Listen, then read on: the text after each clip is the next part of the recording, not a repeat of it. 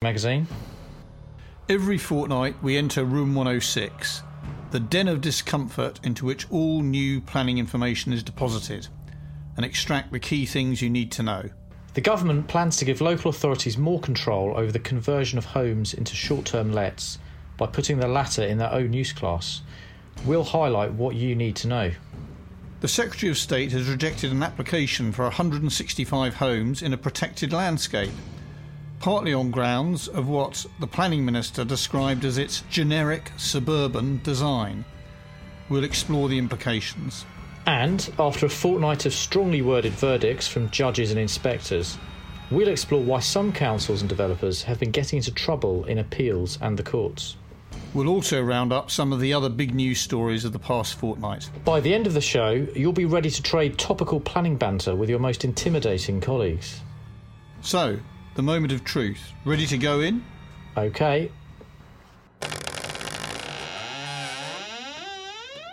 Well, here we are again in room 106, this apparently endless catacomb full of dust, shadows, and growing shells of paperwork. Yes, it doesn't get any more welcoming. Thank goodness for the odd familiar face among the cowled figures flitting in and out of the shadows. It's our senior reporter, Samantha Eckford. Hello, Sam. Hi. Hello, Sam. I can see you're armed with the government's proposals for new planning controls on short term lets. Look forward to hearing about them shortly. But, John, can I first turn to you? You've been looking at a decision made by new Planning Minister Rachel Maclean on behalf of the Secretary of State. Yes, that's right. The Housing Minister has overruled the recommendation of a planning inspector and rejected a house builder's plans for a 165 home scheme on the grounds that its benefits, including its design, were not exceptional enough to justify the harm it would cause to an area of outstanding natural beauty. Okay, so uh, in essence, the Housing Minister overruled the inspector who'd recommended approval of the scheme. Uh, Why did the Housing Minister do that? What, what were her reasons? Well, the application from Berkeley Homes was submitted to Tunbridge Wells Council for a site in the High Weald area of outstanding natural beauty in Kent. It was called in by the Housing Secretary Michael Gove, but the decision was actually made by the Housing and Planning Minister Rachel Maclean on his behalf. She said the scheme's benefits collectively carried substantial weight, and these included the delivery of 165 new homes, 40% of which would be affordable, the provision of a biodiversity net gain of 21.6%, which is more than double the impending requirement of 10%, enhancement of recreation opportunities, and improvements to highway safety. However, she disagreed with the inspector's conclusion that the scheme's benefits constituted the exceptional circumstances required to justify a major development in the AONB, adding that the proposal would not be in the public interest. In particular, Maclean said Gove disagreed with Jones on the scheme's design. The inspector had concluded that the design was of a high standard and has evolved having thoughtful regard to its context. But Maclean's letter said the Secretary of State does not find the proposal to be of a high standard which has evolved through thoughtful regard to its context. Overall, he does not find that the scheme is sensitively designed, having regard to its setting.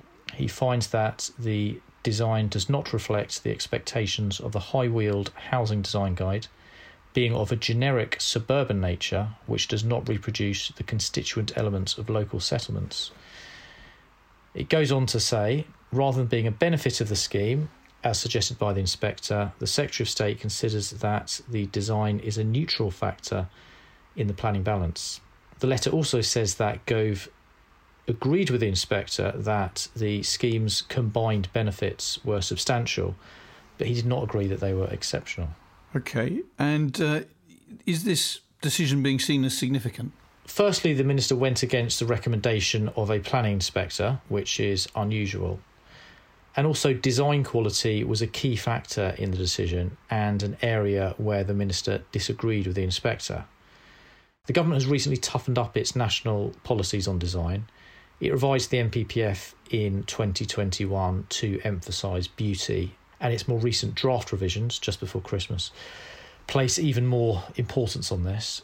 The government's rhetoric in the past couple of years, particularly since Gove has been Housing Secretary, has also criticised the design of new build housing and emphasised the importance of beauty. So, for example, last autumn, Gove gave a speech where he vowed to use all the powers we have to block new developments that are not aesthetically of high quality. But it's not the first time that design quality has been a key factor in a ministerial refusal of a scheme. Our readers may remember the Tulip skyscraper in the City of London was rejected by the former Housing Minister Christopher Pincher on Gove's behalf in the autumn of 2021, and design was cited as a, a key reason.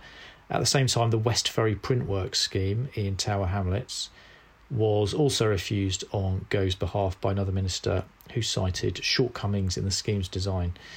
But both of these were in line with an inspector's recommendation, unlike the uh, the Kent decision. Okay, and uh, not surprisingly, the house builders are unhappy about it. What, what are the points that they're making?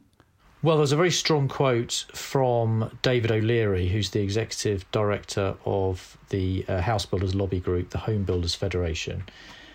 And he made the point, firstly, that the government's recent proposed changes to national planning policies, in his words, will drastically reduce housing supply.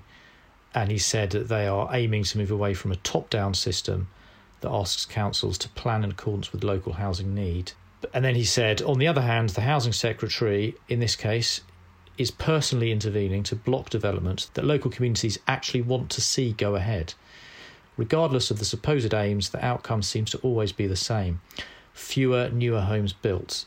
This may be clever politics, but the long term social and economic consequences will be huge. So he, he, he doesn't mention the design issue. He's suggesting that, um, you know, the government's just blocking what it sees as uh, what is regarded as an unpopular local development for political reasons, and they're worried that this is going to have a big impact on housing delivery. Okay, John. Well, thanks very much for that, and we look forward to hearing more from you later on your roundup of the uh, the other big stories of the past week or so.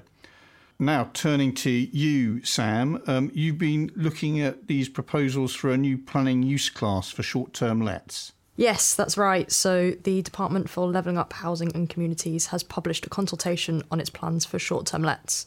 So, this comes after Secretary of State Michael Gove promised last month to bring forward measures via the Levelling Up and Regeneration Bill to tackle what he described as a problem in the private rented sector, where homes are being turned into Airbnbs and holiday lets in a way that impedes the capacity of young workers to find a place where they can stay in the locale that they love. Okay, and um, what does it propose? The consultation proposes the introduction of a new use class which would permit local planning authorities to consider planning applications for new build short term lets and grant permission conditioned to the new class where appropriate. Under the proposed new regulations, a short term let property would be defined as the use of a dwelling house that is not a sole or main residence for temporary sleeping accommodation for the purpose of holiday, leisure, recreation, business, or other travel. Okay, so that applies to new builds, but what about existing properties? So, according to the consultation document, um, the government's proposing that existing properties would fall under the new use class once it comes into effect. So, this means that owners of existing properties would not be required to apply for planning permission. However, it also proposes introducing two new permitted development rights for the change of use from a residential dwelling house to a short term let, and then vice versa. The document states that this would provide flexibility where short term lets are not a local issue, and areas would only see a change where the rights have been removed by making an Article 4 direction. It states that these directions, which allow councils to revoke permitted development rights under certain circumstances, should only be used where there is evidence of a local issue and should apply to the smallest geographical area possible. Okay, so that's interesting. So it, it, it, they're creating this new use class, which creates the need to apply for planning permission if you want to convert a new build home into a in, into a short term let. But the creation at the same time of permitted development rights presumably means that in most of the country it won't apply. It's just where councils go through the procedures necessary to disapply those permitted development rights, it'll give them a degree of control over new homes being turned into short term lets. And I guess this is all a response to some of the controversy there's been in, in, in sort of holiday hotspots around the country about um, about Airbnb sort of taking over and um, and and you know, vastly reducing the amount of property that's available for local people. Yeah, it's an issue that's been sort of brewing for a while, so um, interesting to see the government's proposals. Okay, well, thanks very much for that. And of course, people who are interested can read more about it on our site. There have also been a few stories in the past few weeks about councils and um, developers getting into trouble in the courts and in appeals. Can you tell us a bit more about those? Yes. So the first of these stories um, involves a court challenge and a sleeping committee member. So Welwyn Hatfield Borough Council is facing a court challenge after it set aside a planning refusal following complaints from the developer that a councillor was not paying attention or potentially asleep during the committee meeting at which it was determined. Uh, okay, so what happened? So, permission for a 14 home scheme on Greenbelt land um, was initially refused by the council's planning committee by seven votes to six. However, four days later, the developer, which was King and Co., complained to the council that it clearly did not have a fair hearing at committee uh, the developer accused an unnamed councillor of not paying attention to proceedings, saying that they were first on their phone and then suggested that they'd fallen asleep or appeared to be asleep for several minutes prior to the vote. The developer argued that this meant the councillor had not been able to properly consider the proposals, and as the councillor's vote had been decisive, argued that the application should be redetermined. Following this complaint, the council's executive director of place asked members to rescind the resolution and to reconsider the application afresh. The application was then unanimously approved at a subsequent meeting. A local landowner has since accused the authority of unlawfully rescinding the decision on the basis that the council failed to give the committee good enough reasons to rescind its original refusal. Okay, and what, what's what's going to happen next with all this? So the council's confirmed that it will be defending the action, and a court date has been set for the 15th of June. So one to keep an eye on. Okay, very interesting, and yeah, you know, important principles being raised there if you've made a decision, if the planning committee has made a decision, you know, is it right for that decision to be um, to be rescinded on the on the basis of a complaint without other parties having the opportunity to comment on whether or not the circumstances alleged by the complainant actually took place? And I don't think that was the only example of a council getting into trouble for a decision it's made in the last couple of weeks. No, so a planning inspector has described Portsmouth, the City Council's committee members, as demonstrating a disturbing lack of awareness of basic planning procedure and law in refusing plans to expand three houses in multiple occupancy against officers' advice. And so what happened? So the applications to change three six bedroom shared properties from homes of multiple occupancy in the C4 planning use class to the HMOs in the sui generis use class were first submitted in 2019. This application was refused by members against the advice of officers because of the under provision of communal living space and the need to protect the Solent's special protection areas, before it was later dismissed at appeal. The applicant then resubmitted plans, which were again refused, leading the applicant to appeal again. So, in this decision notice, the inspector said that the works, which had already been carried out, did not constitute development under Section 55 of the Town and Country Planning Act 1990, and therefore did not require planning permission. He ruled no material change of use had taken place, so there would be no uh, significant effect on the special protection areas. The inspector added that while he appreciated that planning departments tend to be busy and understaffed, that could not be used as any kind of excuse for the levels of service suffered by the applicant, saying that in this case it could only be described as appalling. Okay, so uh, bad news for a council again there. Any examples uh, from the last couple of weeks of a council being found to have done the right thing? There is. So, an inspector has dismissed an appeal against a council's refusal um, and ordered developers to cover the authority's full costs in Sussex. In this case, Mid Suffolk District Council had refused the application for 279 homes on an unallocated greenfield site on flood risk grounds. The appellants appealed the decision, but this was dismissed by an inspector who said the appellants had failed to demonstrate that the development would be safe for its lifetime without increasing flood risk elsewhere. And the inspector also said that the development would go against a number of policies in the council's local plan. Okay, and why did the developer have to pay costs? In a separate costs decision, um, the inspector said that the scheme was clearly contrary to local and national policy, and that given the case had no reasonable chance of succeeding, um, the inspector found that the appellant's unreasonable behaviour had resulted in what the inspector described as an unnecessary or wasted expense for the council uh, and awarded a full award of costs. Fantastic. Okay, well, uh, interesting array of decisions there. Certainly, um, there have been some hard things said about both councils and developers over the over the past fortnight. I guess the instance of the uh, criticism of the of, of, a sort of badly informed planning committee is going to sort of chime with reports of elected members needing more training and complaints in some quarters that too many decisions are being made by members who are not uh, fully on top of the system and uh, and their responsibilities. But uh, yeah, no, three three interesting cases. Thank you very much, Sam, and uh, I'll leave you here in room 106 uh, to continue sifting through the uh, the the, the, court and and appeal decisions, and look forward to seeing you back here sometime soon.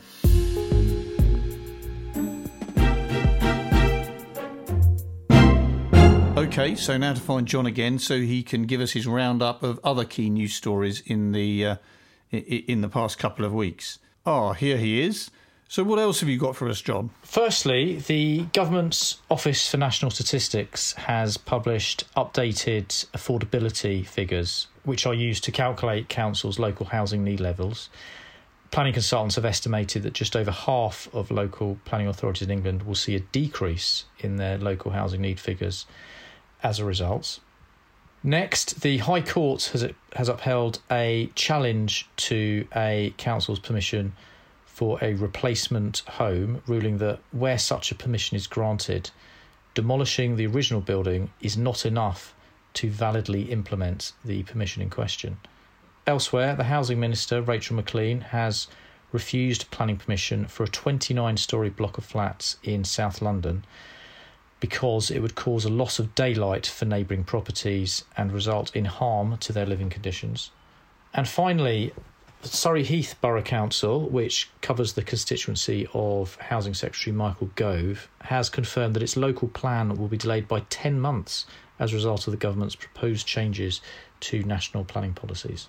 Okay, so the latest uh, delay uh, attributed to those uh, to those changes.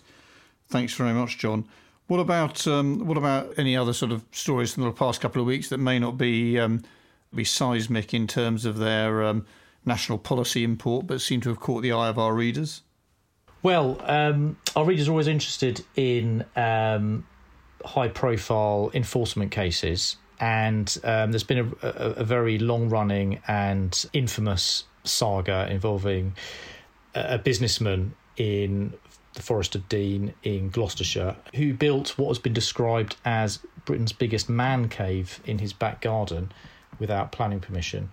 This was basically a large sports and leisure facility. And the, the Forest of Dean District Council took enforcement action against him, and it there's been several court cases, and he ended up being jailed for contempt of court last year. And this week, the uh, he appealed to the the Court of Appeal, um, but this week they ruled that it was right to jail him for contempt of court, and they described him as the author of his own misfortune. Okay, well, maybe that's come to a conclusion. Uh, I wonder if we'll be hearing more about uh, more about Britain's biggest man cave, but um, it sounds like maybe that's that's the uh, the end of that story.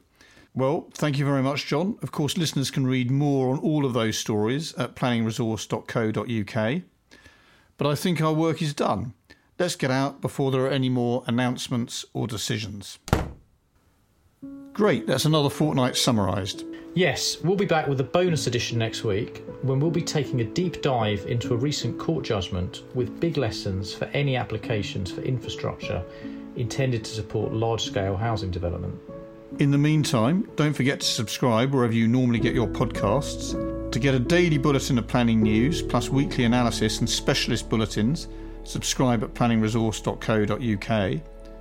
And look out for the National Planning Summit, where I'm delighted to say the aforementioned new Planning Minister Rachel Maclean will be delivering a keynote speech, which takes place in London on the 2nd and the 3rd of May. And planning is also a partner in Net Zero Connect. It's a conference that will be held on the 21st of June in Birmingham. Our thanks to producers Hannah Holt from Haymarket Business Media and Sophie King from Rethink, and thanks for listening.